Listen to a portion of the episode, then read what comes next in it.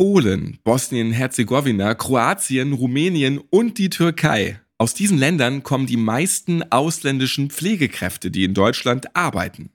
Im Jahr 2022 betrug der Anteil von ausländischen Kräften in sozialversicherungspflichtigen Pflegeberufen 14 Prozent. Zum Vergleich, fünf Jahre zuvor lag der Anteil gerade einmal bei 8 Prozent. Mit dem starken Fachkräftemangel sind wir in Deutschland auf ausländische Pflegerinnen und Pfleger dringend angewiesen. Doch mit immer mehr Menschen aus unterschiedlichen Ländern kommen auch immer mehr verschiedene Kulturen zusammen. Und damit das nicht etwa zum Problem, sondern vielleicht sogar zum Vorteil für alle Beschäftigten wird, gibt es zahlreiche Angebote und Projekte, in denen sich auch die BGW engagiert. Heute stelle ich euch gemeinsam mit Björn Kehler und Dr. Oliver Lauksen gleich zwei dieser Projekte vor. Wir sprechen über die Hürden und Erfolge während ihrer Arbeit und den spannenden Ausblick in die Zukunft. Ich bin Ralf Potzus und ich freue mich, dass ihr wieder eingeschaltet habt.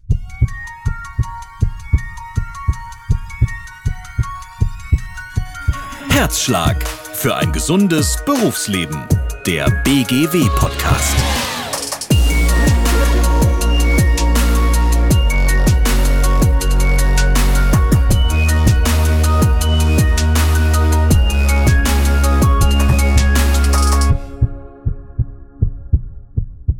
Hallo lieber Björn, schön, dass du wieder dabei bist. Hallo Ralf, ja, ich freue mich auch. Du warst ja schon vor ein paar Jahren mal Gast im BGW-Podcast Herzschlag. Du bist bei der BGW für Modellvorhaben und Kongresse zuständig. Und jetzt habe ich erfahren, du bist auch Generalsekretär der internationalen Sektion der IVSS für Arbeitsschutz im Gesundheitswesen. Das klingt so ein bisschen kompliziert, aber Generalsekretär, das klingt ganz cool, finde ich. Erzähl doch mal, was ist die IVSS überhaupt und wofür steht sie? Naja, manchmal sagen ja auch manche Leute, äh, Generalsekretär liegt so ein bisschen sozialistisch oder sowas. Ne? Das ist, an sich ist das die Bezeichnung für jemanden, der äh, die Geschäfte führt oder sozusagen, ja, der sich kümmert, dass die Sachen vorangehen. Ne? Also die IVSS. Du bist der Treiber, kann man schon so sagen. Ja, ne? das ist genau das Richtige. Die IVSS, das ist eine Arbeitsgemeinschaft, die unterhalb des Internationalen Arbeitsamtes angesiedelt ist. Eine Arbeitsgemeinschaft verschiedenster Institutionen. Meistens sind das Sozialversicherungsinstitutionen Institutionen oder auch andere Behörden oder sowas, die sich eben um die internationale soziale Sicherung Absicherung kümmert. Das heißt ja Internationale Vereinigung für soziale Sicherheit. Na, das geht also los bei, was ist ich, wie baue ich ein Versicherungssystem auf? Da hat das viel zu tun mit Versicherungsmathematik und den Strukturen, die geschaffen werden müssen und so weiter und so fort. Letztendlich geht es auch weiter bis zur Rehabilitation. Also was passiert alles im Wege der Rehabilitation in verschiedenen Ländern oder eben auch zur Prävention, sprich zum Arbeitsschutz. Und da ist es so, dass die BGW die Geschäftsführung innehat für diese Sektion im Gesundheitswesen für die Prävention. Und da ist es meine Aufgabe, innerhalb dieser Sektion Prävention im Gesundheitswesen zu arbeiten und für einen Erfahrungsaustausch zu sorgen. Weil man fragt sich natürlich, ja, was macht denn jetzt wieder eine deutsche Behörde auf internationalem Parkett? Es geht aber eben. Möchte sie alles verkomplizieren? ja, natürlich. Äh, Verwaltung können wir ja gut, wir Deutschen. Ne? Da sind wir richtig weit vorne. Nein, es geht wirklich um den Erfahrungsaustausch in der Prävention und im Arbeitsschutz, dass man sich darüber eben verständigt, ja, mein Gott, wie machen das die Spanier, wie machen die das in der Türkei oder wie machen die das auch im Senegal zum Thema Umgang mit Gefahrstoffen zum zum Beispiel oder was auch immer. Und wichtig ist auch noch, das ist eben keine europäische Angelegenheit, das ist eine internationale Angelegenheit, wie ich sagte, schon unterhalb des Internationalen Arbeitsamtes. Da haben wir also alle Kontinente mit dabei. Und es geht um Erfahrungsaustausch, um ja, Dinge voneinander lernen und nicht immer nur zeigen, was man Tolles kann, sondern auch mal schauen, was mal vielleicht daneben gegangen ist, damit andere sich die Fehler sparen können und eben auch ganz viel lernen, was andere vielleicht besser machen als wir. Und das ist ja genau das Sinnvolle, dass man sich wirklich austauscht. Achtung, das ist gefährlich, dass nicht jedes Land selbst diese Erfahrung machen muss. Total cool. Wer macht da jetzt mit und wer darf das überhaupt? Oder ist es schwierig, da Mitglied zu werden? Na, schwierig Mitglied zu werden ist es eigentlich nicht. Und es kostet die Institution auch erstmal kein Geld, sondern es ist eine Arbeitsgemeinschaft, wo wir uns dann immer nach einem bestimmten Anlass auf bestimmte Projekte verständigen, Dieses Mal haben wir zum Beispiel jetzt im Mai 2024 das Projekt, wo wir sagen, wir machen eine Veranstaltung zum Thema Cultural Diversity, also das multikulturelle Team, kann man sagen. Und da finden sich dann verschiedene Institutionen aus den unterschiedlichen Ländern, die sich da interessieren und mitmachen wollen, zusammen und sagen, hey, wir stellen das auf die Beine. Und dann macht man für dieses Projekt sozusagen eine Arbeitsgemeinschaft, erstellt das Programm, macht sich Gedanken, wo man das Ganze stattfinden lässt, äh, wen beteiligt man noch, welche Länder stehen vielleicht mit guten Beispielen voran, etc. Und so arbeiten wir eigentlich zusammen. Du hast es ja eben schon erklärt, wie das auch mit der BGW so zusammenhängt. Kannst du trotzdem noch mal erklären, wie ich mir diese Unterstützung genau vorstellen muss? Wo verzahnt ihr euch da direkt? Also wir sind natürlich jetzt in Deutschland eine Berufsgenossenschaft und eine ähnliche Situation findest du im internationalen Vergleich so gut wie nirgendwo. Frankreich hat noch was ähnliches. Okay, auch in Österreich haben wir noch mal dort die AUVA. Das ist die Allgemeine Unfallversicherungsanstalt. So, aber außerhalb Europas wird es da schon dünne. Das gibt es da teilweise gar nicht. Ne? Aber es gibt immer irgendwelche staatlichen oder halbstaatlichen, aber durchaus auch private Strukturen, die sich um die Verbesserung von Arbeitsbedingungen kümmert, um Arbeitsschutz. Und die muss man finden, oder die haben wir im großen Netzwerk auch des Internationalen Arbeitsamtes. Und die spreche ich an. Wie gesagt, einer muss sich kümmern und sagen, hey, wir haben folgendes Thema. Habt ihr nicht Interesse? Wollen wir das nicht zusammen auf die Beine stellen? Mitglied werden bei dieser Sektion kann immer nur eine Institution, keine natürliche Person. Also du, Ralf, kannst es nicht. Ich, Björn, kann es auch nicht. Ne? Aber es muss sozusagen eine staatliche oder halbstaatliche Struktur sein, durchaus auch mal eine privatwirtschaftliche. Und die müssen an sich nur in dem Thema Prävention und Arbeitsschutz engagiert sein und dann können sie bei der Sache mitmachen. Steckt da auch bei der Unterstützung ein Mehrwert für die BGW mit drin? Was würdest du sagen? Welcher wäre das, wenn es so ist? Naja, das ist die entscheidende Frage, die wir uns am Anfang gestellt haben. Wenn wir da mitmachen, geben wir nur oder zahlen wir nur oder äh, was hat denn die BGW überhaupt davon? So, und das ist jetzt eigentlich ein ganz gutes Beispiel, worüber wir nachher auch noch mit Oliver sprechen werden. Diese Veranstaltung im Mai, wo es um das internationale Team geht, da sind wir jetzt erstmal im internationalen Vergleich. Und da sind wir alle auf Augenhöhe. Und es geht ja nicht darum, dass die Deutschen zeigen, was sie wieder Tolles können und die anderen sollten es vielleicht nachmachen, sondern dass wir uns da ein bisschen zurücknehmen und wirklich schauen, wie machen das die anderen Länder. So, und im nächsten Schritt werden wir dann das Ganze nochmal herunterziehen mit den Erkenntnissen und den guten Ideen, die wir im Mai hören nochmal herunterbrechen auf die nationale Ebene und wahrscheinlich ein Jahr später auch nochmal für uns, aber dann wirklich mit dem Fokus auf unsere Mitgliedsbetriebe bei der BGW, für uns in Deutschland, für unsere Krankenhäuser herunterbrechen. Was gibt es an guten Erkenntnissen zum Thema das multikulturelle Team? Und werden da letztendlich dann aus dem internationalen Vergleich, ich sag mal, die Rosinen rauspicken und dann für Deutschland nochmal extra aufbereiten. Und das ist an sich unser Kerngeschäft der BGW. Also wir brauchen diesen internationalen Vergleich, um uns auch mal andere Impulse zu holen und das dann aufzubereiten für unseren eigenen Markt. Es gibt zahlreiche Veranstaltungen und Aktivitäten, welche die IVSS organisiert und austrägt. Geht ja auch einmal rund um die Welt. Jetzt erzähl doch mal was von der ganz besonderen Veranstaltung, das Symposium, welches da Ende Mai vom 27. bis zum 29. Mai ganz genau in Dresden stattfinden wird. Was sind da die Themen und worauf können sich alle Besucher und Besucherinnen freuen? Also das Thema ist, wie ich schon sagte, das multikulturelle Team. Einerseits im Gesundheitswesen, andererseits aber auch im Transportwesen. So, jetzt wird natürlich jeder fragen, was hat denn die BGW damit zu tun mit Transport? Das liegt daran, dass diese Veranstaltung eine Kooperationsveranstaltung ist mit der Sektion Transport, die von einer anderen Berufsgenossenschaft, nämlich der BG Verkehr, durchgeführt wird. So, das schadet überhaupt gar nichts, weil es ist ja völlig egal. Warum auch? Äh, nein, es ist ja völlig egal, was ich arbeite. Äh, letztendlich ist ja das, worum sich dreht, dass meine Kolleginnen und Kollegen aus einem anderen Land kommen und ich irgendwie mich mit denen verständigen muss. Ne? Und auch als Führungskraft habe ich ja die Herausforderung, wie erkläre ich einem anderen Menschen aus einer völlig anderen Kultur kommt, was bei uns an Arbeitsschutz wichtig ist. Oder wie erreiche ich diesen Menschen, dass er dafür auch sensibilisiert ist und sich auch in der Arbeit schützt, wie es bei uns ja auch vorgeschrieben ist. Das ist ja das Entscheidende. Und wir haben Testimonials dabei, das heißt, wir haben auch Leute mit auf der Veranstaltung, die einfach mal aus ihrer Erfahrung erzählen. Ich kenne eine Pflegekraft, das ist für mich immer das krasseste Beispiel gewesen, die ist angeheuert worden in Rumänien. Dann kam sie in München nachts um 23 Uhr mit dem Zug an, wurde dann auch abgeholt von einer Kollegin und war am nächsten Morgen um 9 Uhr auf Station. Ja, Wahnsinn. Die Dame sprach aber nicht ein Wort Deutsch Und äh, sie hatte zwar eine rumänische Ausbildung äh, in der Tasche als Altenpflegerin, aber mehr war das nicht. Und dann wurde die auf Station geschickt. Ne? So und sowas wie Onboarding, wie man das heute im Neudeutsch nennt und das alles, das hat es damals alles gar nicht gegeben und zumindest bei ihr nicht.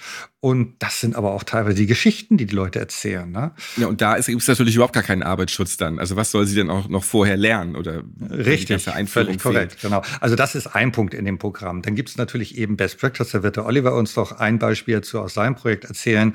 Und wir haben aber auch Best Practice Modelle aus anderen Ländern natürlich, wie ich eingangs sagte, ne? nicht nur Deutschland.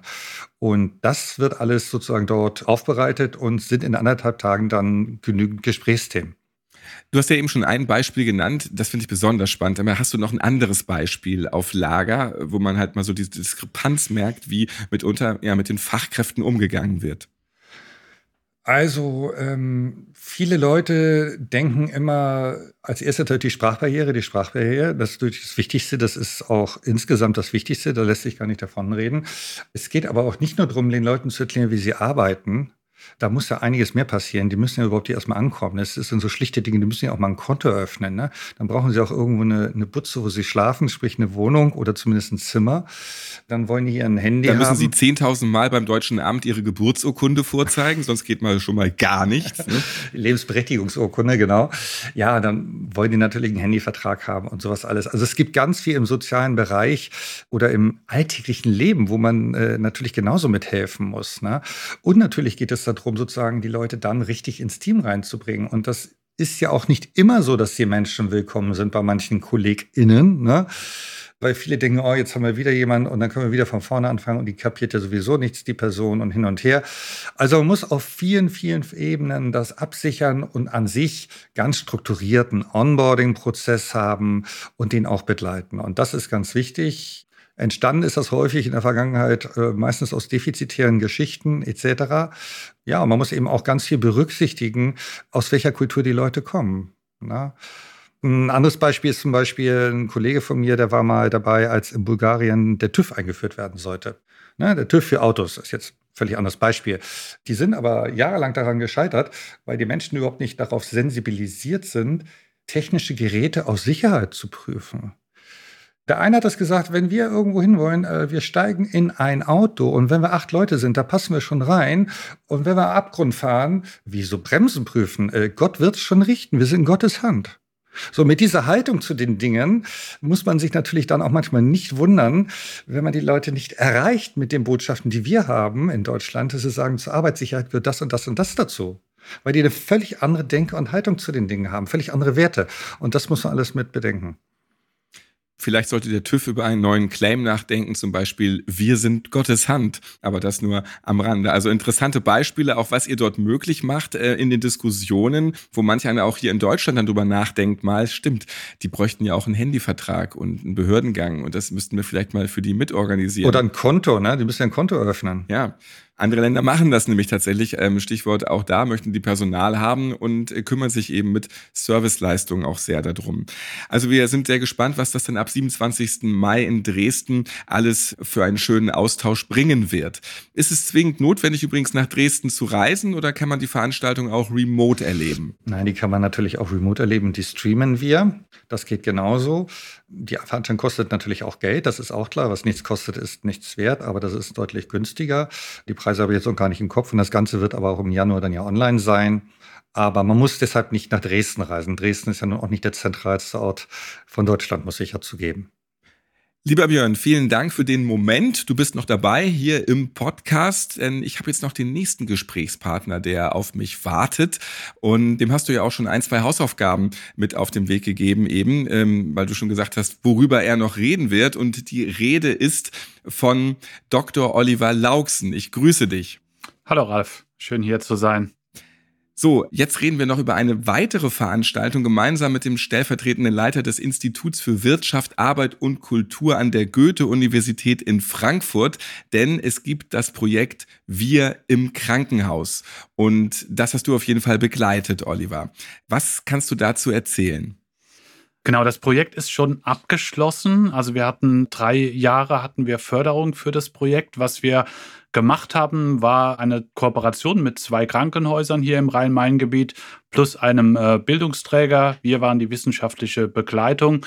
Wir sind der Frage nachgegangen, was kann denn ein Krankenhaus tun, um Pflegekräfte, die aus dem Ausland angeworben worden sind oder zugewandert sind, um die besser zu binden, ne, dass die bleiben, dass die sich wohlfühlen beim Arbeitgeber und dann auch zu schauen, was bringen die denn eigentlich mit? Was können wir vielleicht von denen auch lernen? Im Alltag ist leider oftmals zu wenig Zeit, ne, um sich auf Augenhöhe auszutauschen. Deshalb haben wir im Projekt eben diese Räume geschaffen.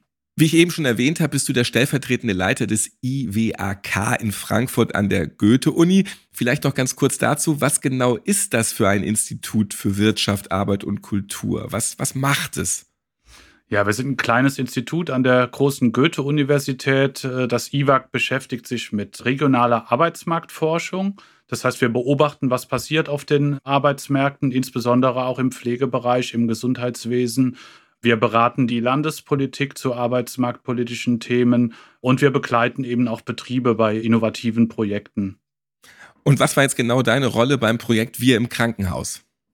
Ja, ich war wissenschaftliche Begleitung. Das heißt, ich habe Daten gesammelt, äh, analysiert, Interviews geführt, Workshops moderiert, dann aber auch ganz praktisch ne, mit den Menschen in den Krankenhäusern zusammengearbeitet. Wir haben Dinge entwickelt, wir haben ein Mentoring-Konzept erarbeitet, wir haben äh, Qualifizierungsmaßnahmen erarbeitet, wir haben Fortbildungen für Führungskräfte konzipiert, also haben sehr viele praktische Dinge getan neben dem Forschungsaspekt, der für die Uni natürlich auch wichtig ist. Der Forschungsaspekt war wahrscheinlich der Anreiz. Was war so das Opening dafür, genau dieses Projekt zu machen? Das Opening war eigentlich ein Vorgängerprojekt, das wir durchgeführt äh, haben für die Hans-Böckler-Stiftung aus der ersten Zeit der großen Anwerbung, ne, in den Jahren so nach 2010, nach der Finanzkrise, als man Pflegekräfte aus dem europäischen Ausland angeworben hat. In Hessen gab es bei uns damals eine große ähm, Initiative, spanische Pflegekräfte anzuwerben. Der damalige Gesundheitsminister hat die am Flughafen abgeholt. Also das war ein großer Aufriss damals. Und dann gab es relativ schnell die ersten Befunde, hm, das funktioniert nicht. Und dann haben wir uns das genauer angeschaut und haben gesehen, naja, es klemmt, was die Berufskonzepte, die beruflichen Selbstverständnisse angeht. Die Pflegekräfte, die da nach Deutschland kommen, die haben andere Vorstellungen davon, was den Pflegeberuf ausmacht, welche Tätigkeiten dazugehören, welche Rolle man hat, wie man mit der Medizin zusammenarbeitet und auch, was Björn angedeutet hat, welche Werte und Normen eigentlich handlungsleitend sind ne, im Umgang mit den Patientinnen und Patienten. Also da gibt es sehr große Unterschiede und die führen dazu, dass man hier nicht richtig ankommt, dass man sich nicht so richtig wohlfühlt. Wir haben damals diese Ergebnisse haben wir präsentiert in Gremien, unter anderem in einem Arbeitskreis katholischer Krankenhäuser in Hessen und die waren alle sehr angetan davon und haben gesagt, na, wir sollten der Sache doch auf den Grund gehen, wir sollten doch tiefer graben, wir sollten doch genauer schauen, wir sollten doch gemeinsam ein Projekt auf die Beine stellen. Und das haben wir dann auch hingekriegt und das Integrationsministerium hat uns dann auch die Mittel zur Verfügung gestellt. Jetzt hast du eben angesprochen, dass es damals Probleme gab mit den spanischen Pflegekräften. Das war dein Beispiel. Die Welt ist groß. Warum war man jetzt so gezielt nach Spanien eigentlich gegangen? Was war da der Grund? Das waren die Auswirkungen der Finanzkrise damals, 2008, 2009. Das hat Spanien hart getroffen und deswegen hat man gedacht, komm, da werden wir mal zugreifen. Genau, also es gab viele arbeitslose Pflegekräfte damals in Spanien, in Portugal, Italien, Griechenland. Ne, und dann hat man das versucht. Und äh, naja, als EU-Bürger, EU-Bürgerin kann man natürlich auch schnell wieder woanders hingehen oder wieder zurück in die Heimat gehen. Momentan haben wir vor allen Dingen Zuwanderung aus Drittstaaten und da ist es deutlich schwieriger. Wir haben im Projekt Wir im Krankenhaus haben wir mit Pflegekräften, die aus den Balkanstaaten kommen, gearbeitet.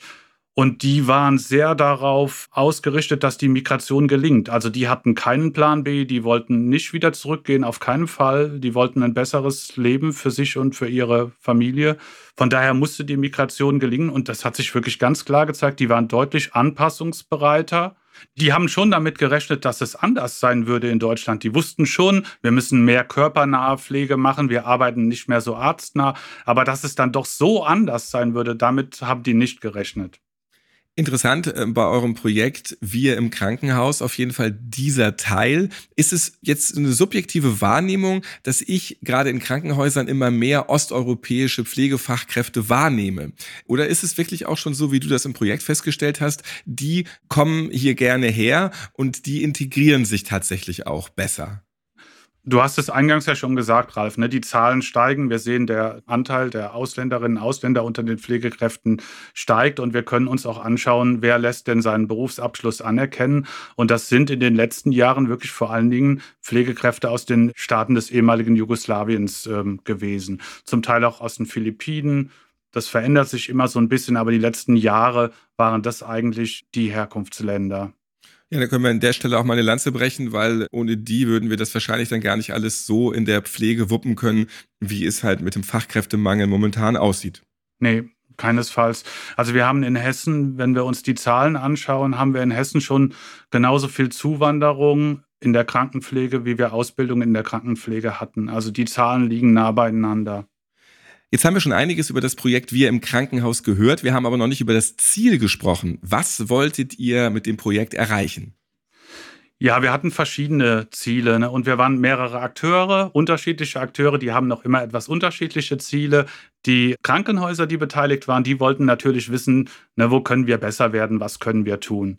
Und das, was äh, Björn eben erzählt hat, ne, diese ganze Unterstützung beim Ankommen in Deutschland, da waren die Krankenhäuser super aufgestellt. Da haben wir kaum Anknüpfungspunkte gefunden. Unzufriedenheiten gab es dann eher so im Laufe der Zeit und die hatten eben damit zu tun, dass der Beruf und die Arbeit einfach anders ist, als man das so kennt. Und da haben wir aber Wege gesucht und gefunden, wie man das besser unterstützen kann. Zum Beispiel durch ein besseres Mentoring, so dass Mentoring nicht nur heißt, ne, die ähm, zugewanderte Pflegekraft läuft mit mir mit und schaut mir über die Schulter, sondern dass man sich auch hinsetzt und spricht miteinander Sag mal, was war denn ungewöhnlich? War irgendwas, was du heute früh gesehen hast im Frühdienst, was dich irritiert hat, wo du sagen würdest, das haben wir zu Hause aber besser gemacht? Na, über diese Dinge ins Gespräch zu kommen. Da haben wir Anreize gesetzt und das kam in den Krankenhäusern gut an. Was wir weniger gut geschafft haben, war, tatsächlich Impulse aus den Herkunftsländern aufzunehmen. Wenn wir gefragt haben, erzählt doch mal, mal ganz offen und ehrlich, was war denn bei euch zu Hause besser in der Krankenhausversorgung, in der Pflege? Dann haben die immer gesagt, gar nichts. Alles in Deutschland ist besser man darf halt nicht vergessen, ne, die Strukturen der, der Pflege, der Medizin sind halt in Belgrad, in Sarajevo doch nochmal andere. Ne? Die haben dann berichtet von Materialknappheiten. Man hat keine Infusionsständer, man hat keine Katheter und so weiter und man muss sich da behelfen. Das Einzige, was sie gesagt haben, was wirklich besser war in der Heimat, waren die Arbeitszeitmodelle. Ganz interessant. Dort arbeitet man im Zweischichtmodell, zwölf Stunden Schichten was, glaube ich, hier in Deutschland unvorstellbar wäre bei dem Arbeitsdruck, bei der Arbeitsdichte, die wir äh, haben. Aber dieses Arbeitszeitmodell, zwölf Stunden Frühdienst, zwölf Stunden Spätdienst, drei oder vier Tage frei, ist super positiv belegt gewesen. Und gut, das haben wir die Pflegedirektion weitergegeben und dann haben die natürlich mit den Schultern gezuckt und haben gesagt, nee, das äh, geht leider nicht und das passt leider nicht. Björn, mit deinem internationalen Erfahrungsaustausch deckt sich das auch so ein bisschen aus den Erzählungen von Oliver. Kannst du das auch so ein bisschen bestätigen? Was hast du da so erfahren? Ja, ja, das passt schon alles wunderbar zusammen. Also, wie Oliver auch gerade sagte, die eigentliche medizinische Versorgung, die wird in Deutschland natürlich immer hoch eingeschätzt und da steht gar Diskussion. Was die Leute manchmal unzufrieden macht und dann durchaus in ihrer Abwägung, sofern sie sich eine Abwägung leisten können, überlegen lässt, ob sie bleiben, ist einfach dieses unterschiedliche Berufsbild. Ne? Wir sind in Deutschland in der Pflege nun mal sehr arztzentriert. Also was der Arzt nicht verordnet hat ne, oder was der Arzt nicht alles so, die Ärztin entscheidet, ist ja, darf die Pflegekraft teilweise nicht machen oder ist ja ganz häufig eine Zuarbeitskraft. Schilder ich das jetzt ein bisschen extrem. Aber in anderen Ländern dürfen die einfach viel mehr und haben eine andere Autonomie des Handelns. Und das ist das, was die dann bei uns manchmal vermissen, diese Autonomie des Handelns, die sie in ihrem Land, in ihrem Heimatland haben. Ob das nun über die Qualifizierung kommt oder ob das vielleicht auch über eine Mangelversorgung kommt, weil sowieso kein anderer da ist, oder das mag ja vielleicht dahingestellt sein. Aber das ist etwas, wo die Leute unzufrieden werden. Ganz extrem, glaube ich, war das eben bei den Spaniern, die gesagt haben, nee, also jetzt äh, sozusagen als Hiwi will ich jetzt hier auch nicht arbeiten. Und dann sind die wieder weg. Na? Und das ist eine Diskrepanz, die wir nicht verachten sollten. Und da hat Deutschland bestimmt noch eine Baustelle. Also ich meine, es gibt ja schon seit Jahren die Bemühungen, da die Arbeitsprozesse äh, jeweils zu öffnen. Aber das ist natürlich auch durchaus ein Verteilungskampf. International immer von anderen Ländern lernen in sämtlichen Bereichen. Das ist ganz wichtig, weil früher hat man immer gesagt, ja, uns fehlen die Studien oder uns fehlen die praktischen Beispiele. Auch in diesem Bereich, jetzt hier bei der Pflege, gibt es sie eben links und rechts von unseren Nachbarn und Nachbarinnen. Da sollten wir am besten draus schöpfen. Oliver, wo spiegeln sich denn weitere Erfolge des Projekts direkt in der Praxis wieder? Kann man schon Veränderungen sehen? Hat es schon was gebracht? Ja, ich war jetzt leider irgendwie in den letzten Monaten äh, nicht mehr so eng mit den Krankenhäusern befasst, mit denen wir zusammengearbeitet haben. Aber diese Produkte, die wir erarbeitet haben, Mentoring-Konzept, Fortbildungskonzept, äh, Qualifizierungsmaßnahmen, die sind natürlich verstetigt worden, die laufen äh, weiter. Wir haben nicht knallhart äh, evaluiert, wir haben darauf verzichtet, irgendwie Fluktuationsquote oder so messen zu wollen. Solche Messungen, solche Evaluierungen sind extrem äh, schwierig. Wir haben unsere Power dahin gesteckt, die Leute in Kommunikation, in Austausch zu bringen und in ein Voneinanderlernen zu bringen. Das war unser Hauptfokus. Ich glaube, das ist uns ganz gut gelungen.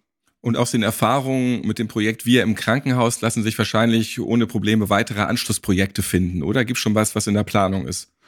Ganz akut äh, versuchen wir mit zwei Partnern in äh, Frankfurt so ein bisschen über den Tellerrand zu schauen also ja, für mich als Arbeitswissenschaftler ist natürlich interessant, ob die Befunde, die wir für die Pflege gefunden haben, so auch in anderen Branchen gelten. Ne? Spielt das Berufsverständnis, das Berufskonzept, spielt das im Handwerk beispielsweise auch eine Rolle?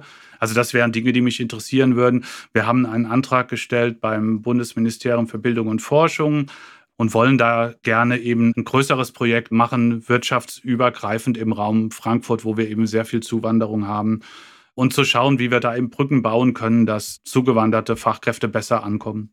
Euer beider Resümee ähm, sind wir in Deutschland auf einem guten Weg, eben auch mit den Hilfen von solchen wichtigen Projekten, oder müssen wir noch mal mehr einen Gang zulegen? Also ich denke, wir sind da auf einem wunderbaren Weg.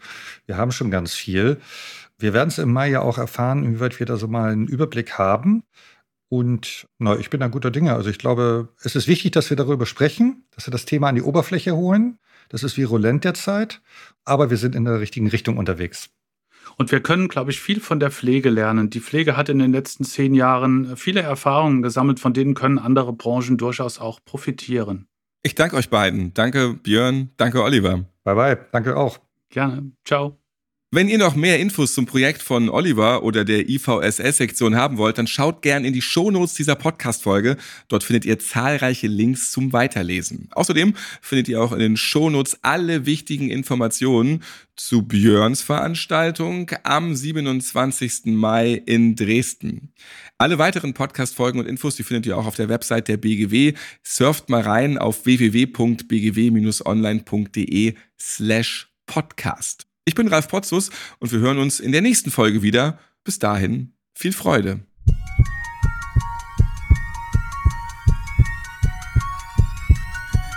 Herzschlag für ein gesundes Berufsleben. Der BGW-Podcast.